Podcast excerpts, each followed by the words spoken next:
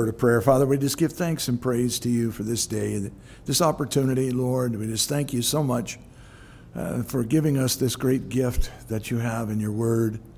Pray, Lord, as we look at it tonight, that you'd minister to our hearts and our souls. Lord, we just love you so much, and we think about so many answered prayers of late, Lord, that you have been so good to us and uh, to those who are a part of our fellowship. And we just want to give praise to you tonight for all your answered prayers. Indeed, there are many. Lord, we pray now that you would bless the rem- remainder of our time together, and we ask it in Jesus' name. And everyone said, Amen. All right, if you would, turn in your Bibles with me to Je- uh, Galatians chapter 4.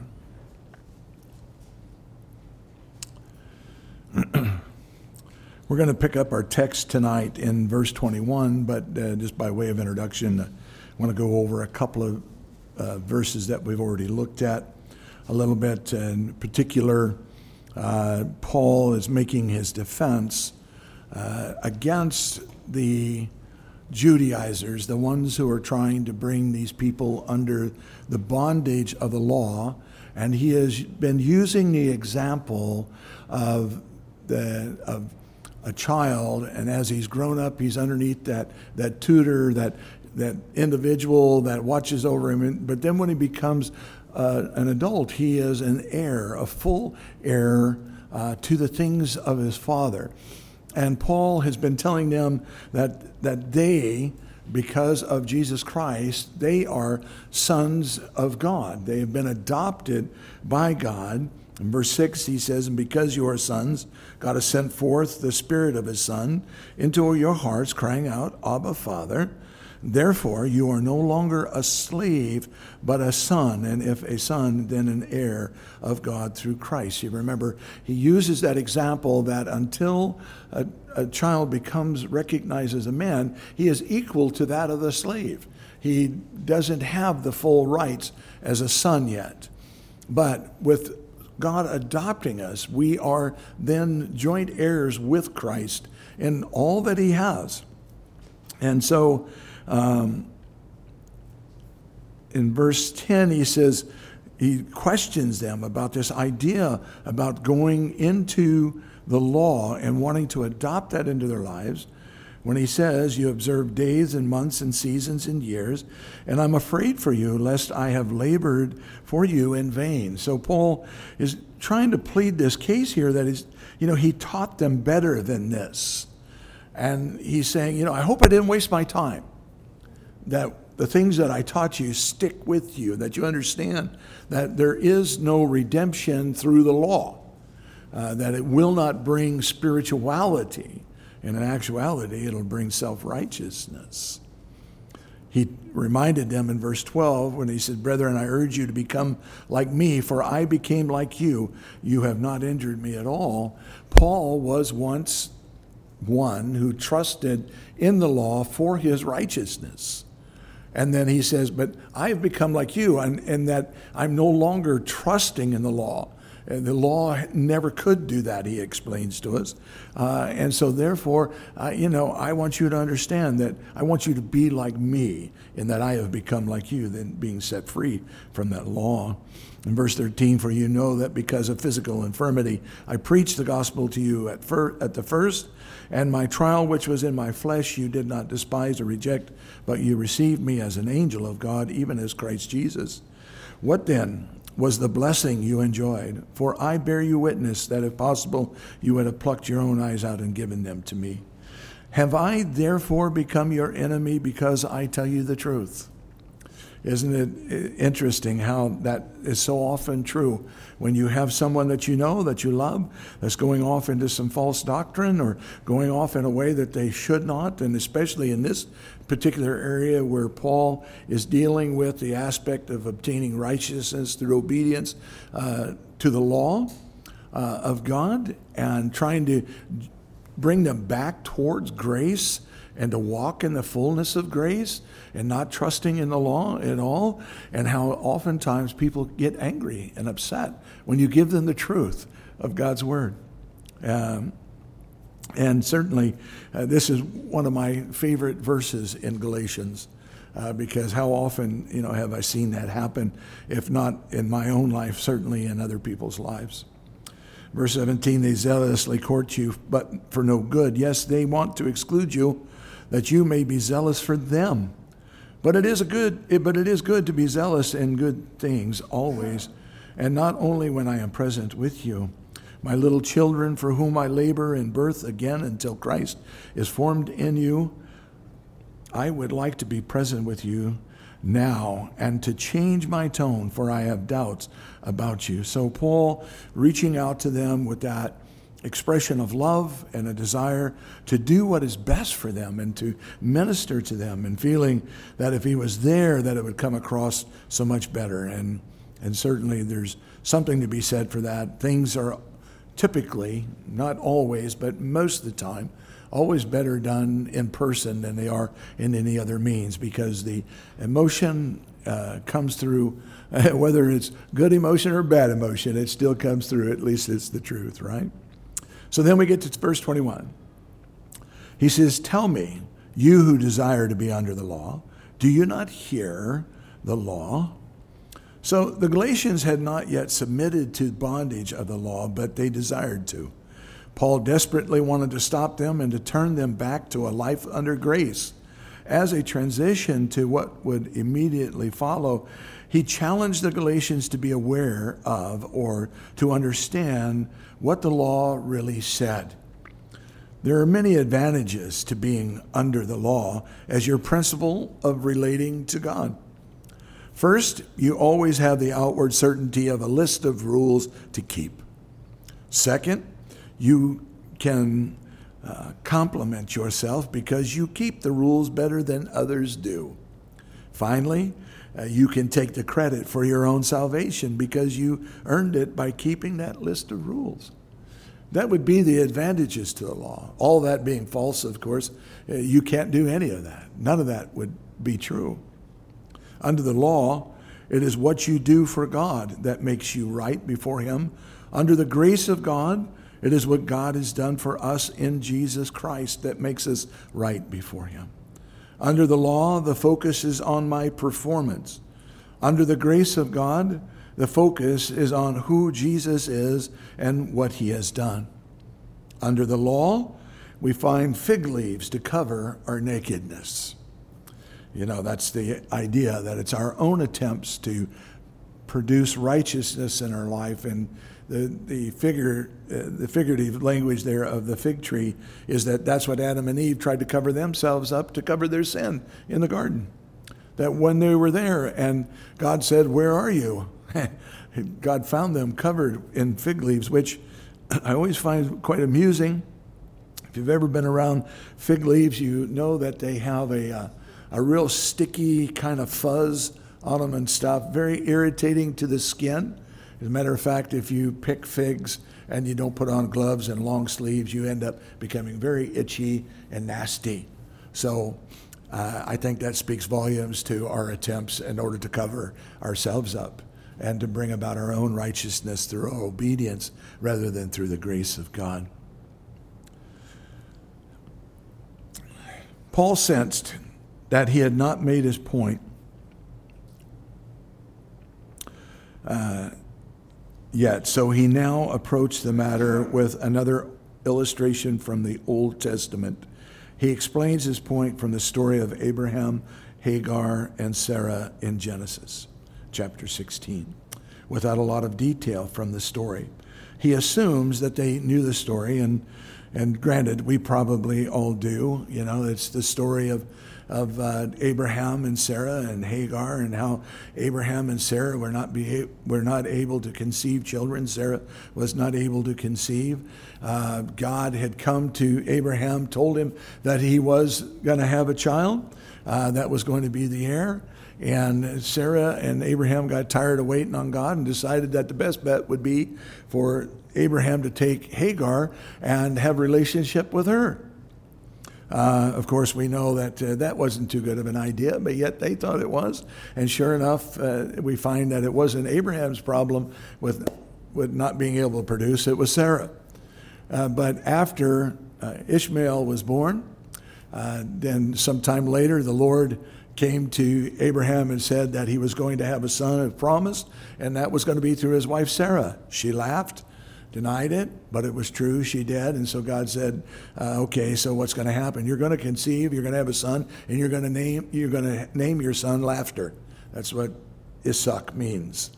And so, uh, after I, um, Isaac is born, Sarah becomes jealous over Hagar and Ishmael. And at the time of, of uh, Isaac's weaning, uh, Ishmael makes fun of Isaac, and so Sarah says, That's it, they got to go. And so they end up kicking out Ishmael and Hagar, uh, and Isaac becomes the son of promise.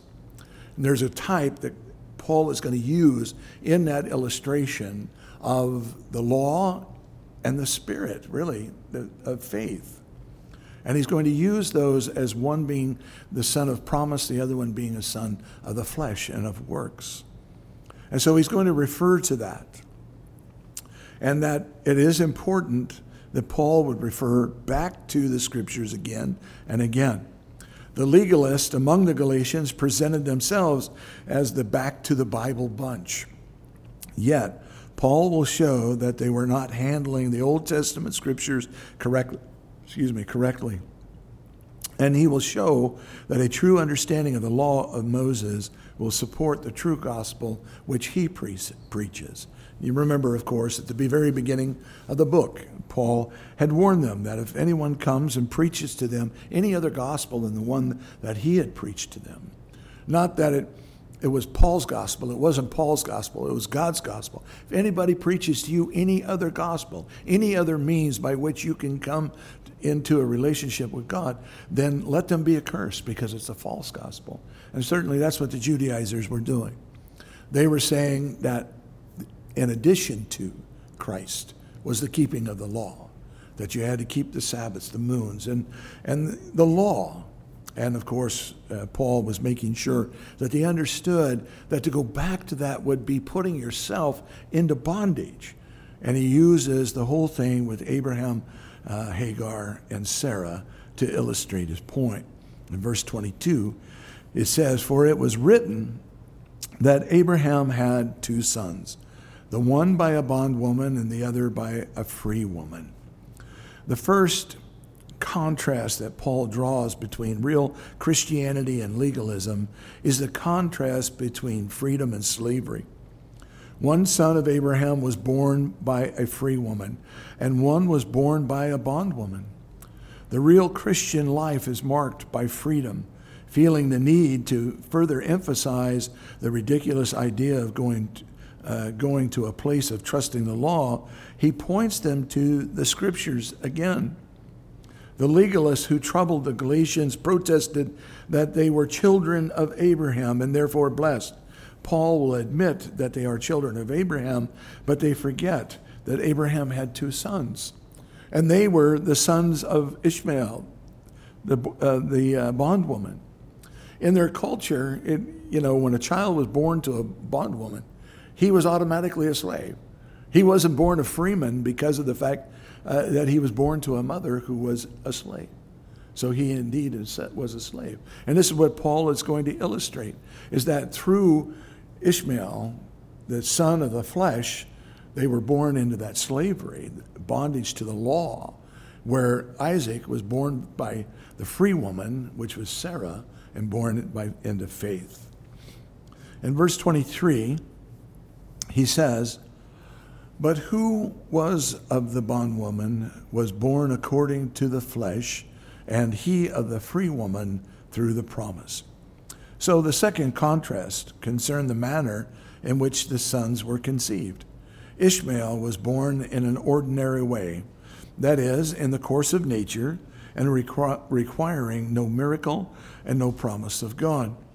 Ishmael was Abraham's son, but he was a son according to the flesh and unbelief and trying to make your own way before God. Remember what I had said. They had grown weary of waiting on God, thinking that they, had to find a way in order to fulfill the promise that God had made to them.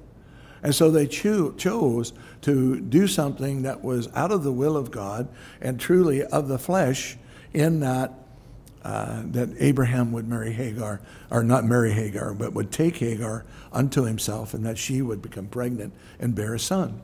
And that that's how they felt that they would help God along, that they would help God fulfill what He wanted done in their lives. How often do we do that with God ourselves? How often do we think that we need that God needs our help in order to accomplish what he wants to accomplish in our lives? God doesn't need our help at all. He wants our cooperation. He doesn't even need that. He's God. He can do whatever he wants to. But he chooses to work in cooperation with us, our, our cooperation with him, in order to accomplish his will and to do what he wants done. And thank God that He has His way often, more often than not, with those who love Him and, and call on His name. But here we see with them, the, the illustration becomes very clear that Ishmael was that work of the flesh. And they were trying to help God. And so therefore, he was that, that bondman. It often doesn't look like it, but legalism is living according to the flesh. It denies God's promise and tries to make our own way to God through the law. This is living like a descendant of Abraham, but it is living like Ishmael and not like Isaac. Isaac, on the other hand, was born as a result of a promise. Abraham and Sarah were beyond the age of childbearing but God miraculously fulfilled his promise in bringing life out of the deadness of Sarah's womb. So, here you remember the story Abraham's 90, I think Sarah's 80, uh, when all this is taking place. And it's well beyond childbearing years, even for them in their days, even though they were living to 100 and something plus years that childbearing years were not carried all the way through in it, just like it doesn't in our lives too. It was miraculous. And of course, when you start looking at it, you see the, the, the type, you know, that, that with Christ's birth and Ishmael or in Isaac's birth, both of them, you know, the sons of promise, both of them miraculously, both of them by faith and trust lead to salvation. And certainly we see this here. So, the second contrast that Paul draws between Christianity and legalism is the contrast between a work done by God's promise, miracle, and the work done by the flesh. And the real Christian life is connected to God's promised miracle and not the flesh.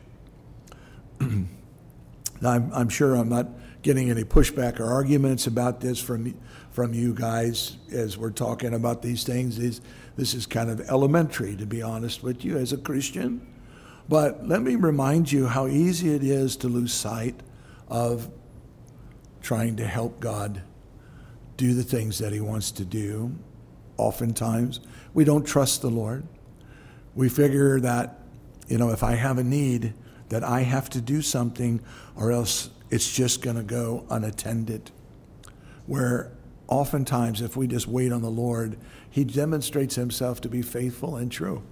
And He satisfies that need, whatever it may be, no matter what it is.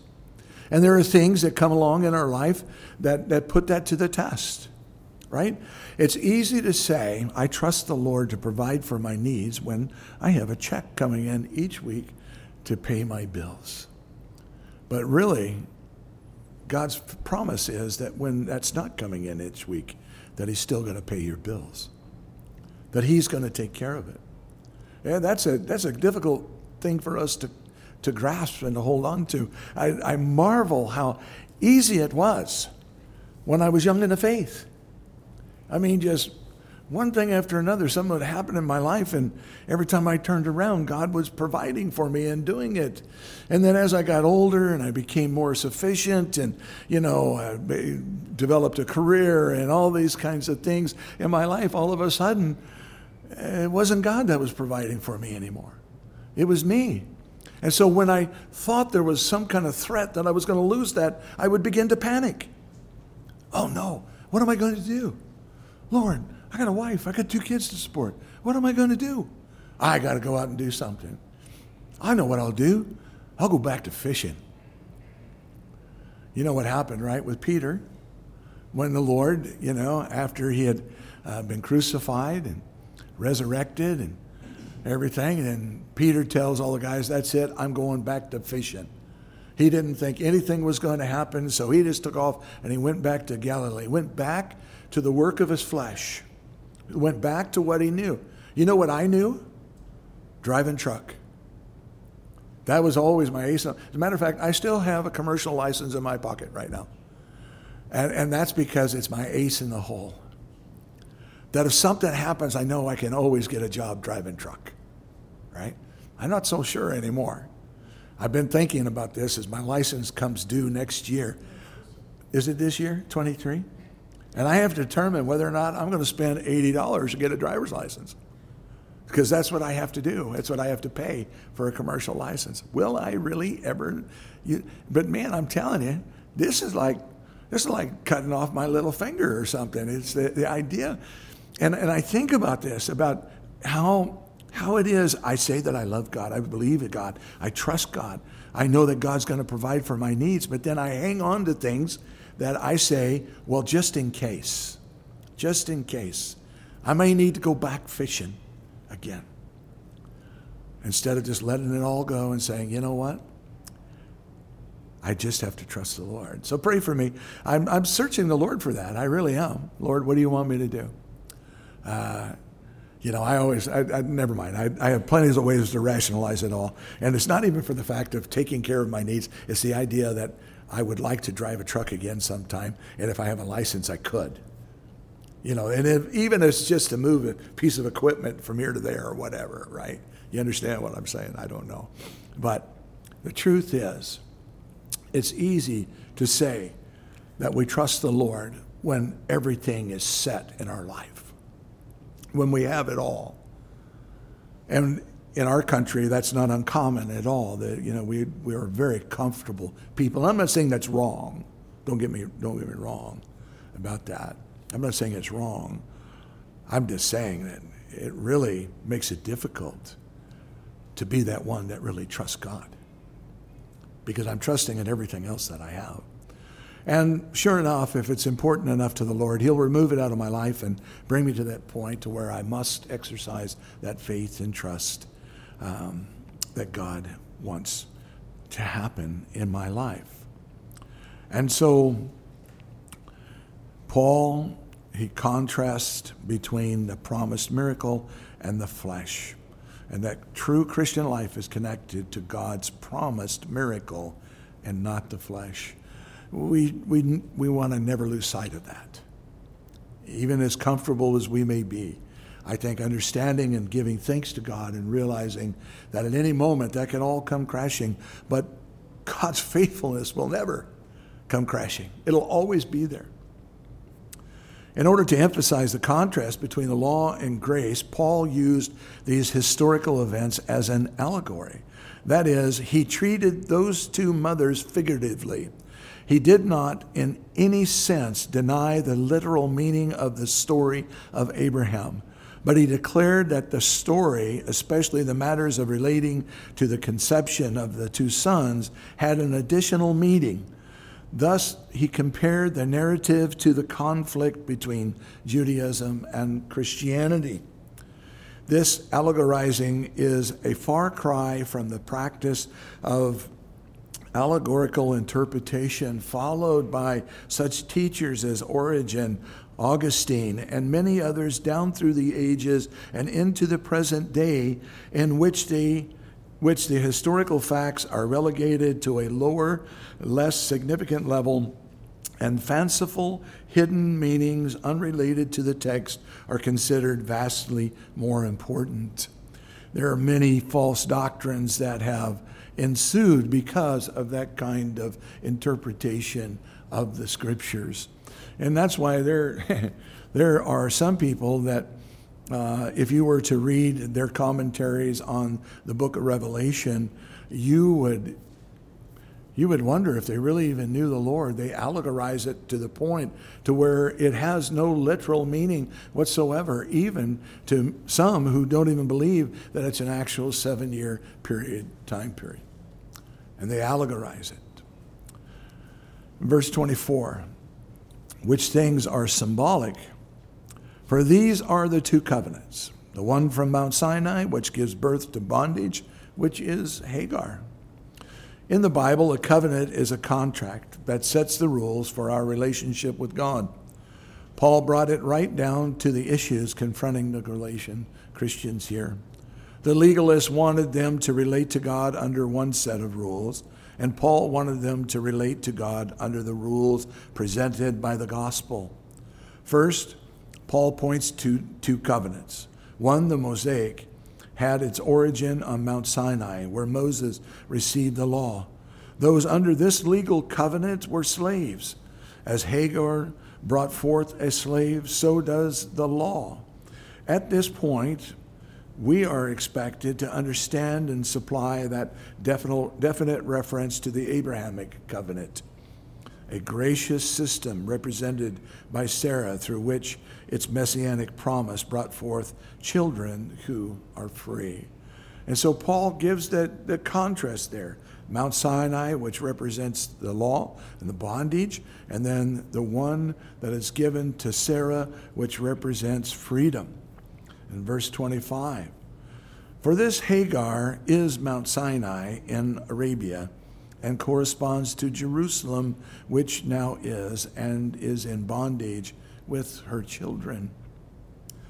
This covenant corresponds to Jerusalem, uh, which is which now is, and that is the earthly Jerusalem, which was the capital of religious Judaism.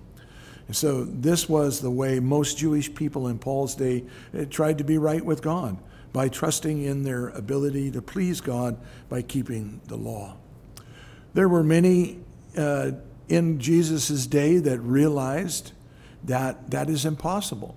Of course, we take note of Nicodemus, who uh, understood that quite clearly. He realized that he was not able to keep the law. How can, you know, how can I enter into the kingdom? Well, you must be born again. Uh, you know, you must be born of the Spirit and of the flesh. So you're born physically, but then you must be reborn by the Spirit. And Nicodemus had this, this within him. He understood that he wasn't able to do good enough in order to be able to make it. He realized his shortcomings. And so he questions Christ about that. And so God gives, or Jesus gives him the answer as what he must do. But then in verse 26, it says, But the Jer- Jerusalem above is free, which is the mother of us all. So, the third contrast Paul draws between Christianity and legalism is the contrast between heaven and earth. Real Christianity comes from heaven and not from earth. Paul pointed to two Jerusalems. Hagar also stood for the first century city of Jerusalem, a city enslaved to Rome and in slavery to the, uh, to the law. Sarah, on the other hand, corresponded to the Jerusalem above the mother of all the children of Greece. This heavenly city, which one day will come to earth, according to Revelation 21 2, is now the city of the living God, according to Hebrews 12 22. The home of departed believers of all ages, except for those who do not know Christ. It's only to those who trust in that covenant between us and Christ, forgiveness by grace through faith and that alone.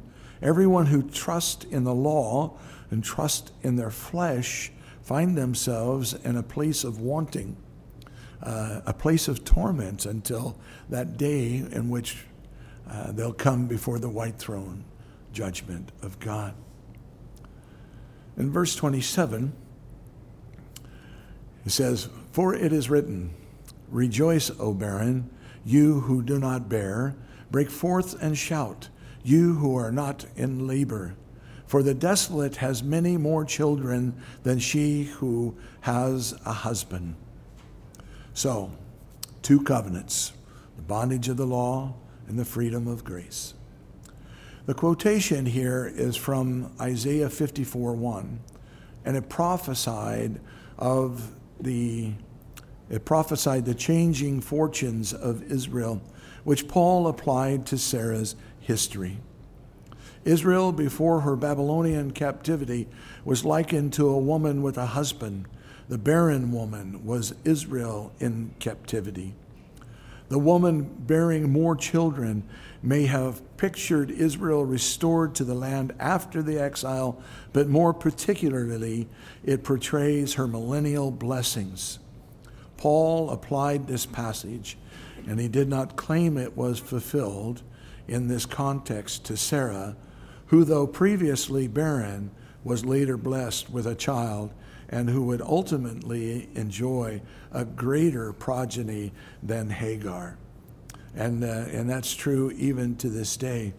It is interesting because of that, that whole scenario between Sarah, Abraham, and Hagar.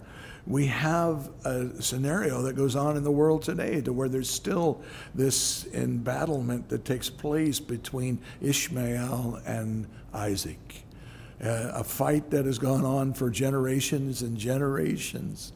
And here we see uh, that it's because one was in the flesh, a, a work of the flesh, the other one was the work of the promise or the spirit, if you will.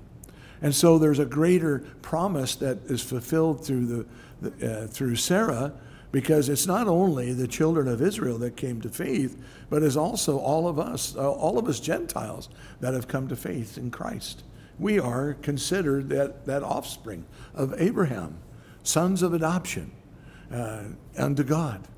And so we become a part of that number of God's work within the world. Um,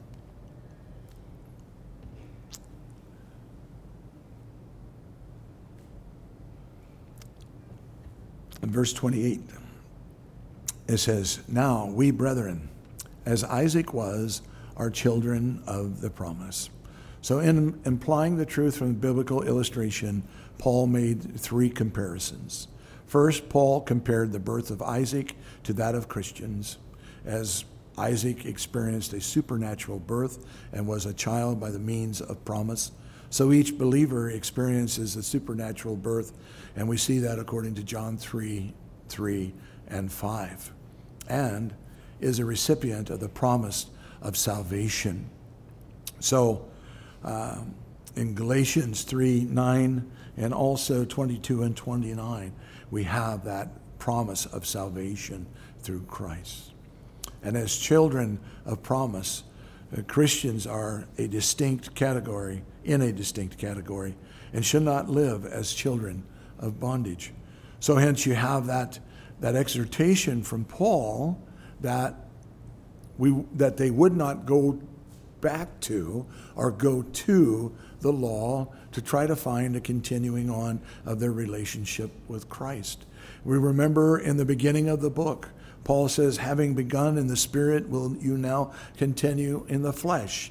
And so Paul is trying to make sure that they understand that through these examples, uh, the Old Testament examples that we have, that the futility of trying to go to the law the Judaizers were very convincing.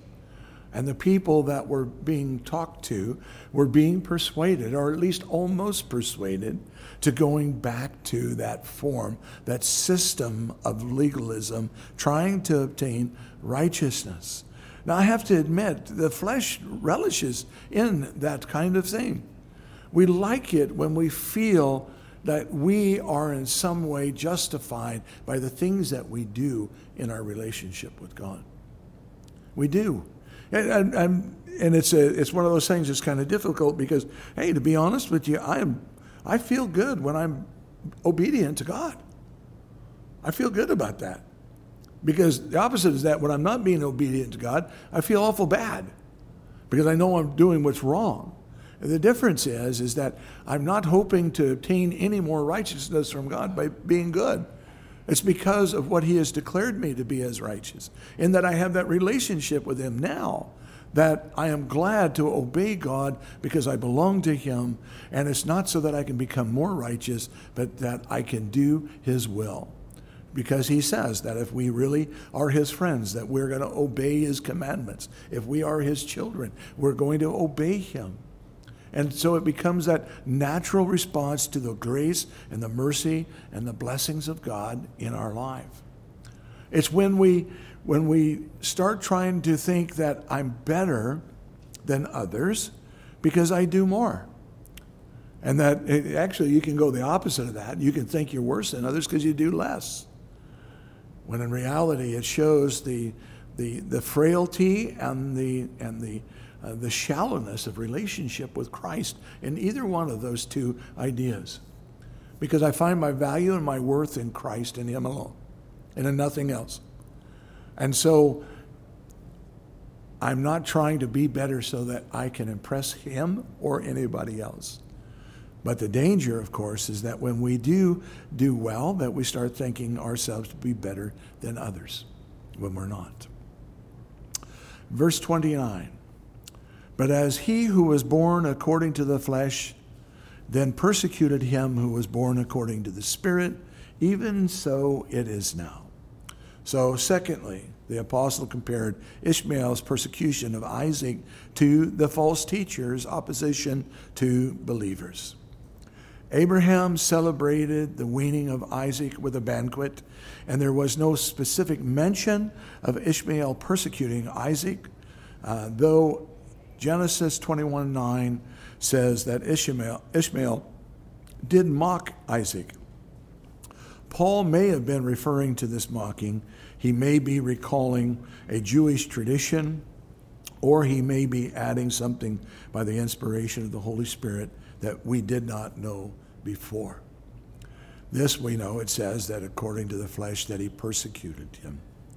And certainly, uh, I think we find that happens even still today, not only between Jews and uh, Arabs, but also within the church as well. Those who are tend to be legalistic uh, have a tendency to persecute those who are not of that same ilk that they are.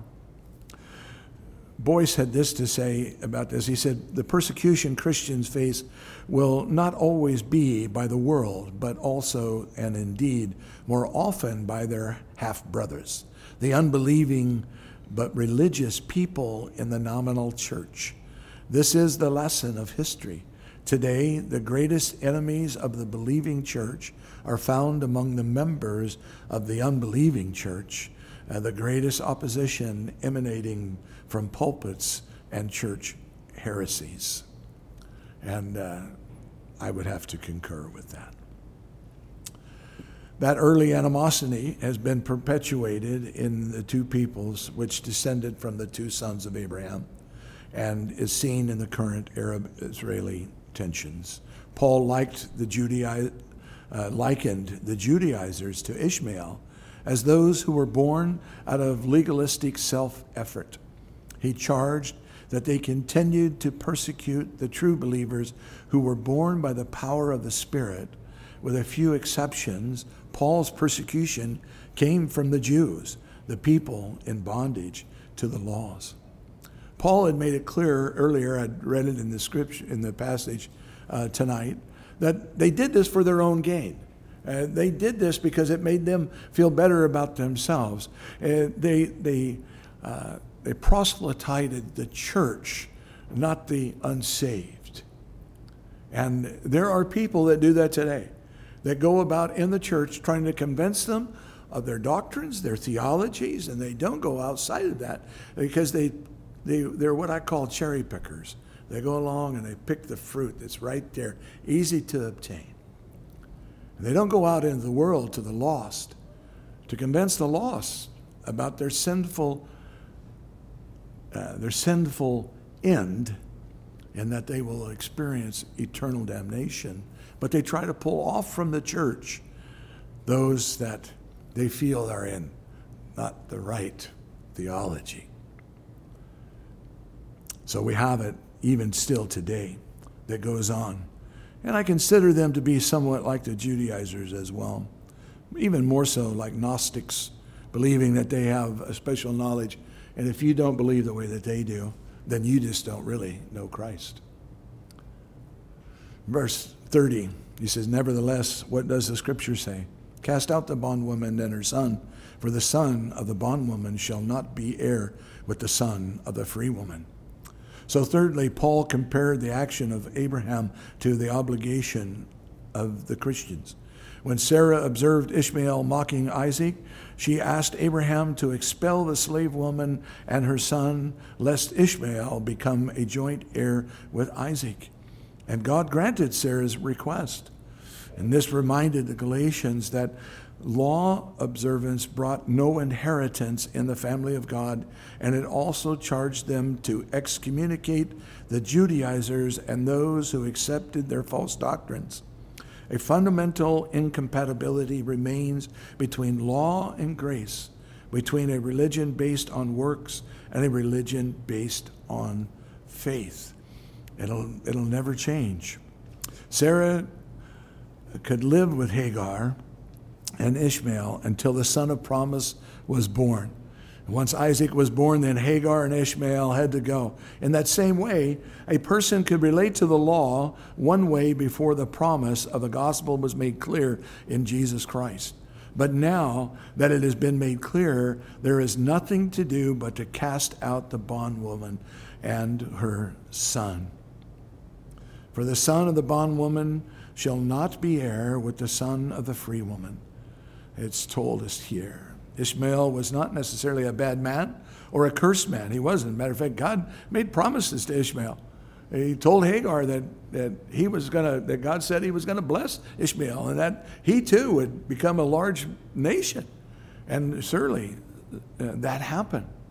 But neither was he blessed with that promise of inheriting a glorious covenant of God given to Abraham and his descendants.